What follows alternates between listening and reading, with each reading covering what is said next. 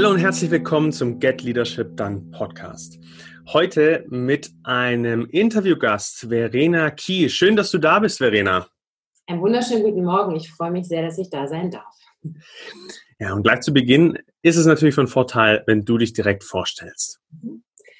Ja, mein Name ist Verena Key und ich bin Gründerin und Inhaberin von Verena Key Speaking and Consulting und jetzt seit etwas über 4 Jahren selbstständige Unternehmerin. Und vielleicht so 2, 3 Worte, auch wenn das schwerfällt, aufgrund der Länge meines Lebenslaufes zu mir und meinem Werdegang. Ich bin Expertin für Führung, Change und Persönlichkeitsentwicklung. Und das sind 3 Themen, gerade Führung, die mir extremst am Herzen liegen. Das hat auch einen ganz bestimmten Grund. Ich habe nie studiert. Ich habe Abitur gemacht. Ich habe eine Ausbildung gemacht und bin dann ganz, ganz viel in der Weltgeschichte rumgetingelt. Ich habe erstmal, bin gereist, habe Länder kennengelernt, habe als Animation gearbeitet, habe alle möglichen Dinge getan. Und für mich war aber relativ schnell klar, dass ich unbedingt in die Führung möchte, dass ich unbedingt Menschen anleiten möchte, ihren Weg zu finden. Und das hat sich sehr früh herauskristallisiert. Ich habe, glaube ich, ein Stück weit das, was man vielleicht natürliche Führung nennt. Ich war in der Schule immer schon jemand, der in die Menschen gefolgt sind, ohne dass ich das bewusst gemacht habe, auch bewusst gemerkt habe. Und für mich war ziemlich schnell klar, wenn ich Karriere mache, dann geht es nur für mich in Richtung Führung. Aus dem einzigen Wunsch heraus, dass ich Menschen befähigen möchte, das Beste aus sich herauszuholen. Und diesen Weg bin ich gegangen. Und wie man sich vorstellen kann, gerade in unserer Gesellschaft in Deutschland, das war in den 2000ern auch nicht anders als heute, ganz, ganz viel Blick auf Lebenslauf, ganz, ganz viel Blick auf Studium, ja, nein. Und so hatte ich einige Hürden, die mich durchaus Nerven gekostet haben in den ganzen Jahren.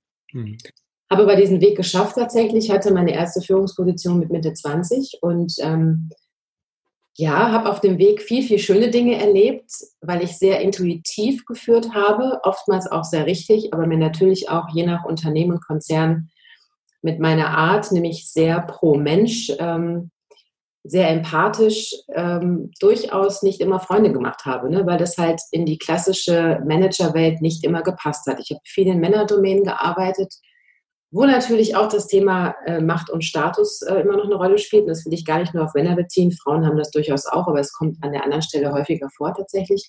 Und es war kein einfacher Weg. Und daher ist es für mich jetzt noch mehr ein Herzensanliegen, seit 4 Jahren mit Unternehmen zu arbeiten, die wirklich in der Führung, in der Führungskultur und auch im Change Dinge verändern wollen und mit Führung menschlicher umgehen wollen. Das ist so vielleicht ein kurzer Abriss zu mir und dem, wo ich herkomme und warum ich jetzt gerade das tue, was ich tue. Ja, super spannende Einführung. Da gibt es sicherlich ein paar Punkte, die wir auch jetzt in der nächsten halben Stunde mit aufnehmen werden und nochmal tiefer eintauchen werden. Gerade, wie du jetzt beschrieben hast, auf deinem eigenen Werdegang, wenn ich jetzt verschiedene Startups ansehe,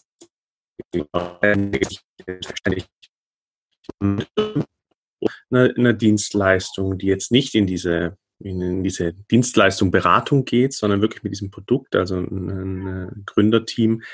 Oftmals ist es ja so, dass diese Gründer oder dass, wenn wir hier Selbstständige haben, keine Führungsausbildung haben, sondern es genauso intuitiv machen und trotzdem erfolgreich werden. Was hast du denn aus deiner Erfahrung, was hast du denn da für Erfahrungen gemacht aus deinem Werdegang, dass das ebenfalls funktioniert, dass man da trotzdem Step by Step nach vorne kommt und ja, Leistung bringt, Performance bringt? Ich glaube, das liegt einfach auch daran, wie stabil und stark die jeweilige Persönlichkeit ist tatsächlich. Also für mich, wenn ich jetzt zurückblicke auf die letzten 18 Jahre, ist es aus meiner Sicht nichts wichtiger, als dass man sich bewusst macht, was Führung erstmal bedeutet. Also warum will ich das eigentlich? Ja. Ich habe schon ganz oft auch, wenn ich in Einzelcoachings ganze Impulstage mache mit Einzelklienten, die auch über Führung nachdenken, sowas wie eine Antrittsrede gemacht. Ne? Also schreib doch mal wirklich auf, warum du eigentlich Führungskraft sein möchtest. Was treibt dich an? Was sind deine Werte? Wie willst du, dass Mitarbeiter dich wahrnehmen? Ne? Wie möchtest du mit umgehen? Was sind so deine Werte und Motive, die du einsetzen kannst, um eine gute Haltung auch nach Richtung Mitarbeiter zu transportieren? Und ich glaube, wenn man, es ist ein ganz banaler Satz tatsächlich, den ich auch in Vorträgen oft sage. Man sollte, wenn man Führungskraft werden möchte, Menschen lieben. Das ist erstmal so das Erste. Wenn man Menschen nicht mag, dann kann man es auch gleich lassen. Das klingt total platt und total banal, aber das ist es. Und ich glaube, die Menschen, auch gerade wenn du von Startups und Gründern sprichst, die vieles sehr richtig machen, obwohl sie noch nie Führungserfahrung hatten, klar nicht, weil viele sind sehr, sehr jung, ne, mit Anfang 20. Mhm. Wenn man aber dieses Gespür hat und diesen unbedingten Willen und einfach auch weiß, hey, ich möchte kooperativ sein, ich möchte nicht mit Druck arbeiten, sondern einfach mit meinen Mitarbeitern, ne?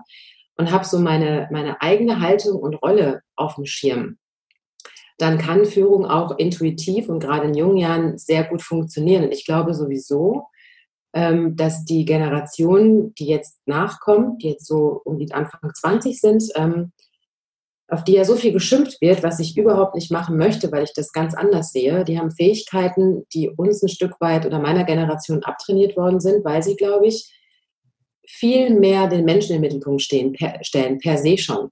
Mhm. Und ich glaube, dass es da durchaus ganz, ganz viele geben wird, die Führung sehr gut, ohne jegliche Vorerfahrung leben können. Und wie gesagt, ich kann nur jedem empfehlen, mach dir Gedanken darüber, wie du sein möchtest, wie du selber behandelt werden wollen würdest, wenn du geführt wirst, und zu sagen, hey, sei für den Mensch, der da ist, guck auf die Individualität jedes Einzelnen, guck dir die Stärken an und vor allen Dingen achte auch auf dich. Also das Thema Achtsamkeit und stabile innere Haltung für einen selber ist extrem wichtig, wenn man in die Führung gehen möchte. Mhm.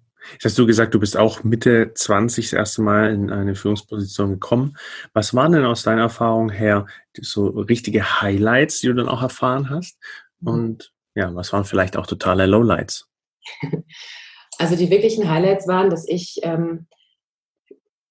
unheimlich gut mein Team schon hinter mir gestellt hatte, mit einer sehr natürlichen Autorität wahrscheinlich, wenn man es so nennen mag. Mhm. Aber Highlights waren wirklich, dass ich ganz, ganz viel gesprochen habe. Also ich bin ein sehr kommunikativer Mensch und habe immer schon wichtig gefunden, dass miteinander sprechen ein ganz großes Erfolgsrezept ist, auch wenn es, also jeder sagt wahrscheinlich, naja klar, ist Sprechen wichtig und Kommunikation, aber das ist das, was immer noch am meisten schief läuft. Und ich hatte wirklich in diesem Alter die Fähigkeit, auch den Menschen schon zu sagen, wenn Dinge schiefgelaufen sind, nicht irgendwie per Order Mufti zu sagen, hör mal zu, du hast einen Fehler gemacht, das war aber jetzt, entschuldigt bitte, scheiße, sondern zu sagen, hey, pass mal auf, wir müssen reden.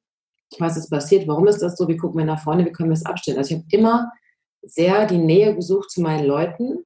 Ich war ganz viel in dieser Vorbildfunktion. Also ich habe nie mich hingesetzt und gesagt, macht ihr mal, sondern ich wollte immer wissen, was sie tun und wollte verstehen, was sie machen und habe mich einfach mit echtem Interesse auf meine Mitarbeiter gestürzt sozusagen.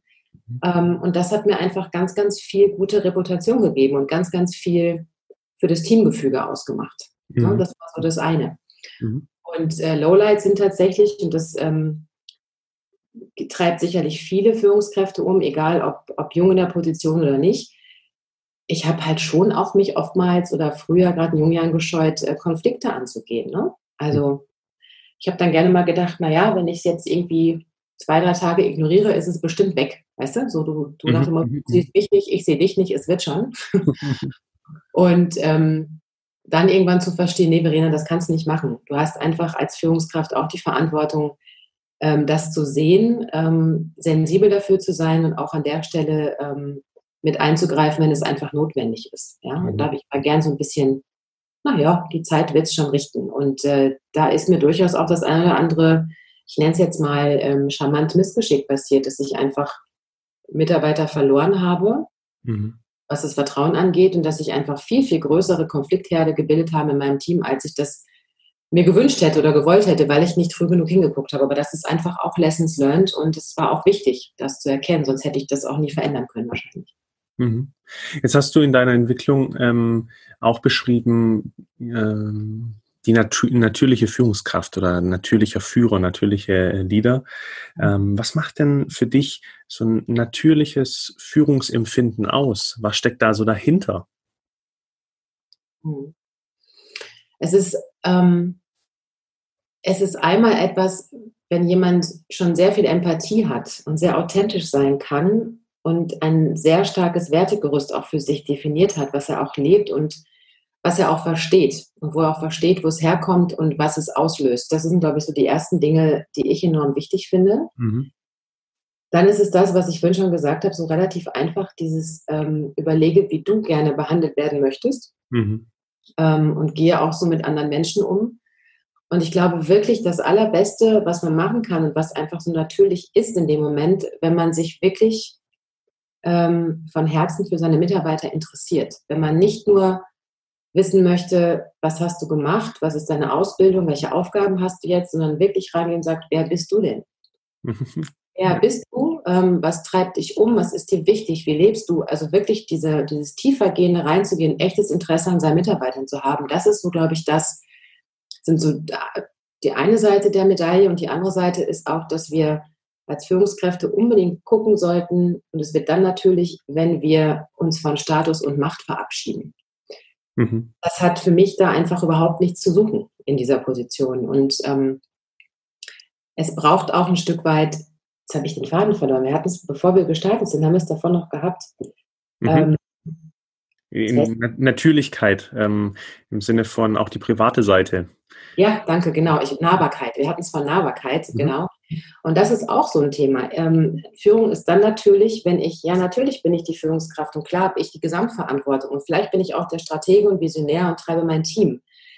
Aber wenn ich eine künstliche Barriere schaffe zwischen mir und meinem Team, dann kann Nähe und Vertrauen nicht entstehen. Und wo kein Vertrauen ist, wird auch kein freies, innovatives, kreatives Miteinander stattfinden. Und wichtig finde ich einfach, man ist als Führungskraft dann natürlich, wenn man mich fühlen kann. Wenn man mich auch als Mensch kennt, wenn man mich auch mal vielleicht unausgeschlafen erlebt oder vielleicht auch mal ein bisschen genervt oder auch traurig oder wie auch immer, mich auch privat ein bisschen kennt. Das heißt nicht, dass sich jetzt jeder nackig machen muss, in Anführungsstrichen, weil sie sich damit nicht wohlfühlt. Aber es braucht unbedingt diese Nahbarkeit, damit ja, Menschen einem folgen und sich Teams auch entsprechend bilden können, weil sich das durchdekliniert bis in die Mitarbeiterebene. Ne?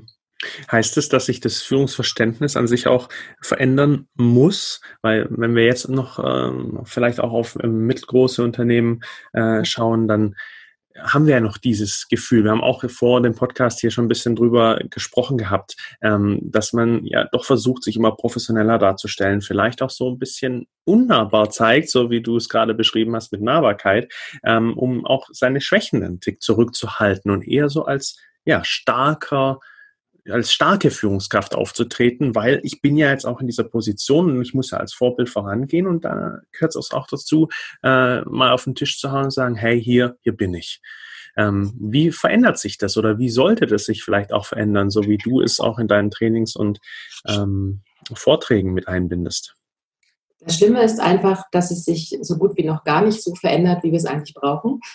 Und ich nutze ungern das Wörtchen müssen, und du hast es gerade auch gesagt, und das ist an der Stelle auch genau richtig. Führung muss sich ganz, ganz dringend verändern aus verschiedensten Gründen. Unsere Welt, die im Wandel ist, wird genau andere Fähigkeiten brauchen. Und vor allen Dingen sind die Generationen, die jetzt nachkommen, auch Generationen, die anders geführt werden möchten, mit anderen Werten und anderen Einstellungen zum Thema Arbeit und Lifestyle im Endeffekt. Und ich erlebe das immer noch, und das ist echt krass, du hast gerade gesagt, dass man so diese starke Führungskraft sein muss in der heutigen Zeit. Und ich persönlich finde ja, dass dieses, ich nenne es mal Gehabe mit Stärke, überhaupt nichts zu tun hat. Also so gar nichts. Ja, ganz im Gegenteil.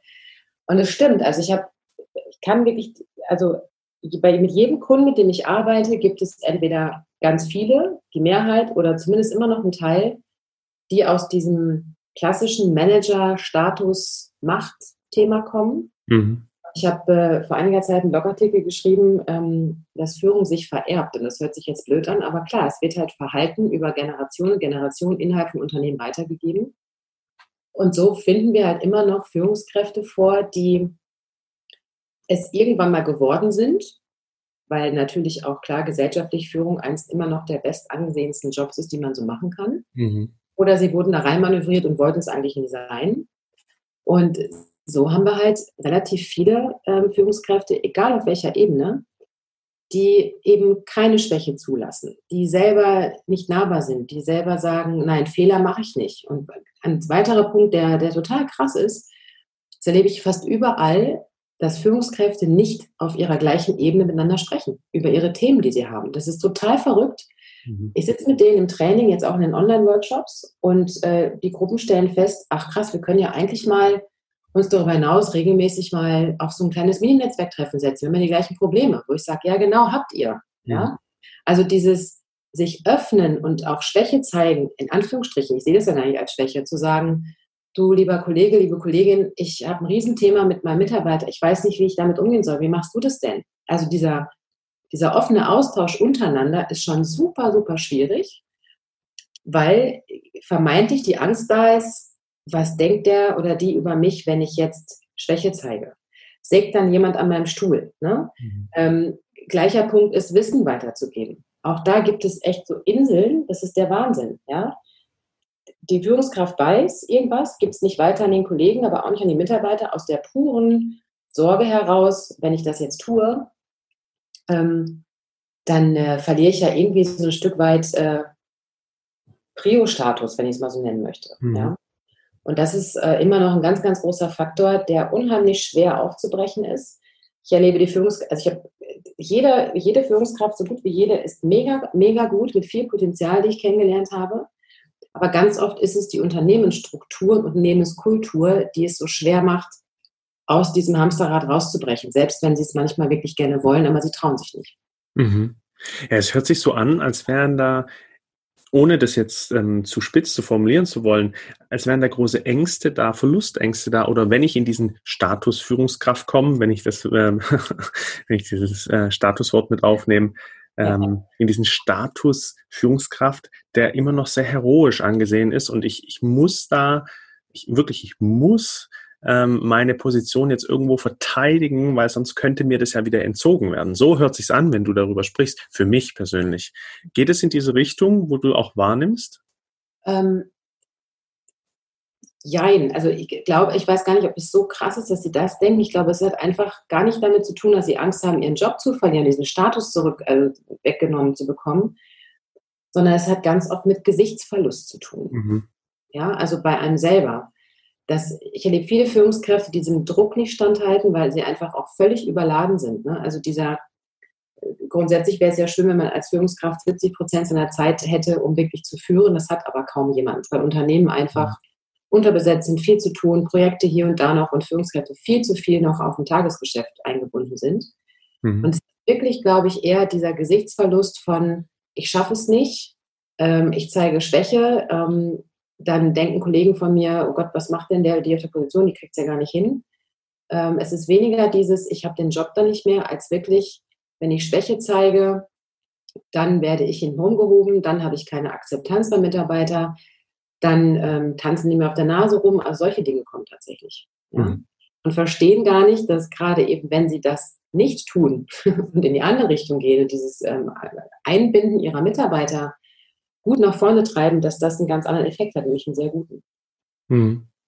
Ja, jetzt verstehe ich auch den Punkt, wo du gesagt hast, das Vererben von diesem Führungslieder, von diesem Gefühl. Du sprichst in deinen Vorträgen und nimmst es wahrscheinlich auch sehr in deine Trainings mit rein von mutiger Führung. Was bedeutet das dann dementsprechend? Mutige Führung, und das setze ich immer gleich mit einer kleinen oder größeren Revolution in der Führungswelt, um es mal so zu nennen. Ich weiß, Revolution ist ein großes Wort.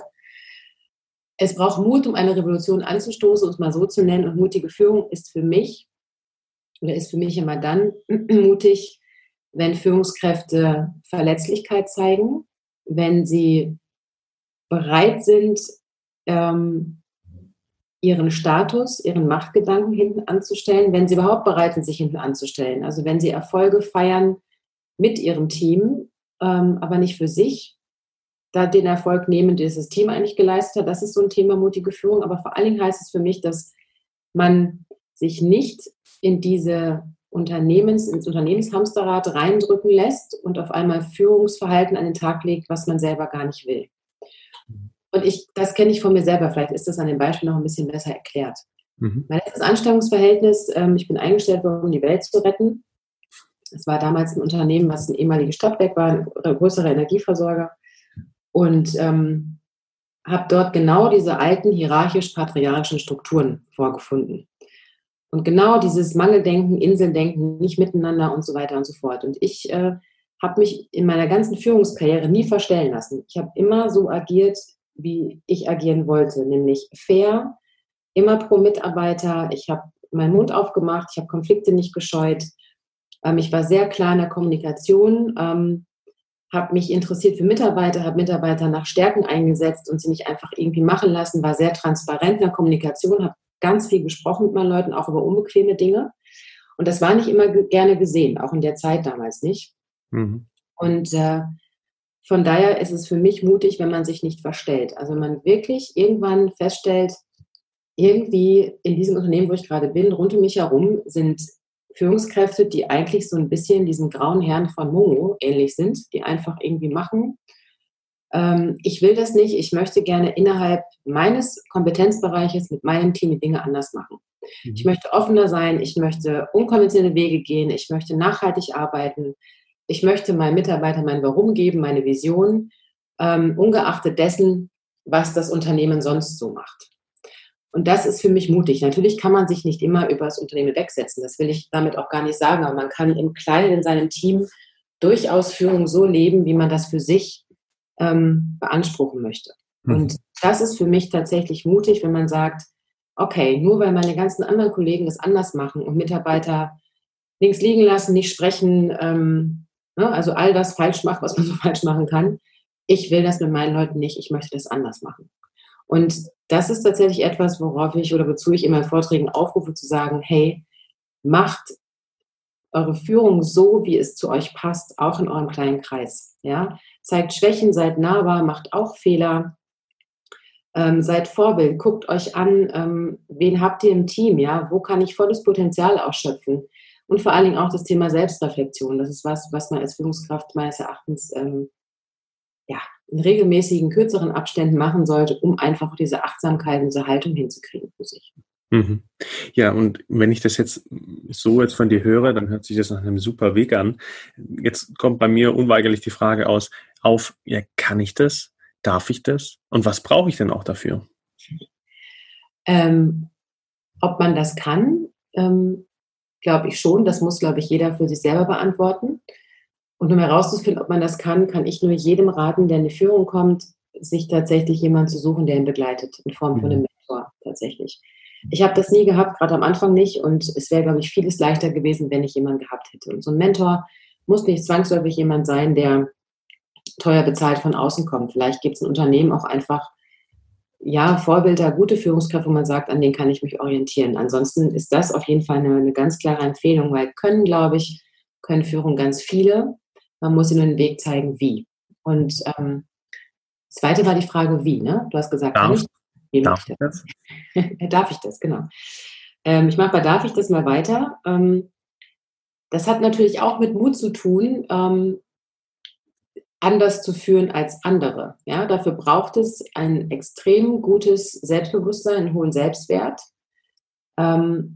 um da ganz klar für sich zu positionieren und zu sagen, ich hebe mich hier ab und ich kann auch die ganzen Schwingungen von außen dazu ertragen. Ne? Weil klar, man hat dann so ein bisschen bunter Vogel im Prinzip. Da ist jemand, der macht es ganz anders. Alle gucken komisch. Es gibt vielleicht auch mal einen oder anderen dummen Spruch. Dafür braucht es eine sehr, sehr starke innere Haltung. Und deswegen ist es für mich so wichtig, sich mit sich selbst zu beschäftigen. Mhm. Für sich klar zu werden, wer bin ich und was will ich eigentlich und wie möchte ich sein, damit man diese Stabilität hat. Und ich finde, man darf das, definitiv. Ich möchte jetzt nicht dazu aufrufen, dass man gegen sämtliche Unternehmensregeln verstößt. Das wäre auch sicherlich falsch. Aber ich sage immer, in meinem kleinen Inner Circle mit meinem Team immer noch kompatibel zu der Unternehmenskultur oder das, was Unternehmen möchte, kann ich in meinem kleinen Universum oder darf ich in meinem kleinen Universum so führen, wie ich das möchte? Denn wenn das Ergebnis stimmt und wenn meine Mitarbeiter zufrieden sind und die Fluktuation vielleicht sinkt, ja, und wir alle irgendwie eine gute Zeit bei der Arbeit haben und es läuft, dann wird niemand von außen sagen, hör mal zu, was machst du da für einen Käse? Ja, also von daher, finde ich, darf man das schon. Es braucht halt Mut, das zu tun und sehr, sehr viel Selbstbewusstsein tatsächlich. Mhm. So. Und das Wie fehlt noch, oder? Genau, ja. Ja. Es ist einmal, ja. Bei dem Wie, ist eine sehr individuelle Geschichte, glaube ich, wie man da hinkommt und wie man das tun kann. Wie gesagt, ich finde das Thema Mentoring extrem wichtig an der Stelle. Mhm. Es braucht eine sehr große Klarheit, was möchte ich mit meinem Team denn erreichen. Und gerade wenn ich in der Führung neu bin, und das ist so ein Klassiker, aber der ist so wichtig zu sagen, wie sehen denn meine ersten 30 Tage aus als Führungskraft? Wie möchte ich da einsteigen? Was will ich anfassen? Und da kann ich jedem nur sagen, wenn ich neu in eine Position komme, ist völlig wurscht, ob ich Gründer ein Startup habe mit 3, 4 Mitarbeitern oder 5 oder mehr, oder ich komme als junge Führungskraft in ein Unternehmen. Nicht sofort nach vorne preschen, nicht sofort sagen, hallo, hier bin ich bin die, der Neue und jetzt machen wir mal alles anders, sondern sehr beobachtend die ersten Wochen vergehen lassen, mal Fragen stellen, Gespräche führen, nicht direkt alles auf den Kopf stellen, alles verändern, sondern wirklich erstmal smooth da rein zu starten. Und was so die Arbeit an einem selbst angeht, also das Thema, wie kann ich mutig führen, auch für mich. Ich weiß, da wiederhole ich mich, aber da geht es tatsächlich für mich darum zu verstehen, für was bin ich angetreten, warum will ich diese Position, was hängt für mich da tatsächlich dran, ja, aus welchen Gründen bin ich Führungskraft, was erwarte ich mir davon, was macht es mit mir, also wirklich diese ganz klare Selbstreflexion mal auf den Schirm zu holen. Sich auch zu fragen, was verändert sich, wenn ich Führungskraft bin? Für das Unternehmen, für mich, für mein Team. Also was kann ich da reingeben? Wie möchte ich, dass man mich wahrnimmt als Führungskraft? Und wie bitte auf gar keinen Fall? Ja? Seine Haltung zu überprüfen. Habe ich Vorbilder? Wenn ja, welche sind denn das? Ja?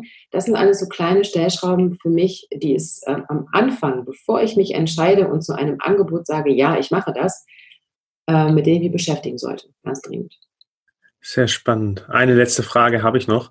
Und zwar, wenn ich das jetzt einfach noch nicht so gut gemacht habe. Also ich bin jetzt in einer Führungsposition vielleicht auch schon mehrere Jahre, weil ich da auch mit reingeschoben wurde oder weil ich einfach sehr gut in dem war, was ich kann und mich da weiterentwickelt habe und als Führungskraft auch bin seit einigen Jahren oder eben, wie gesagt, seit noch sehr wenigen Jahren und jetzt langsam merke, das ist überhaupt gar nichts für mich. Mhm.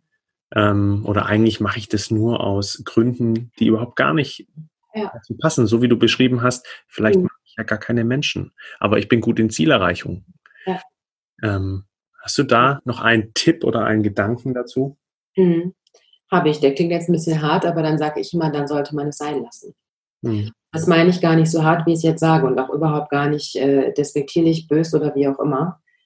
Das ist etwas, was ich in der Karriereberatung ganz oft sage, was ich auch in Vorträgen sage, wenn jemand für sich früher oder später zur Erkenntnis kommt, ehrlicherweise quäle ich mich schon seit Jahren in der Position, es ist überhaupt nicht meins für mich, es ist brutal anstrengend, mit Menschen zu arbeiten, immer zu reden und zu gucken und zu kommunizieren. Das ist halt auch nicht jedem gegeben, dass man da wirklich Spaß dran hat. Ne? Der wäre vielleicht besser Spezialist oder Spezialistin, ne? Mit seinen Fähigkeiten.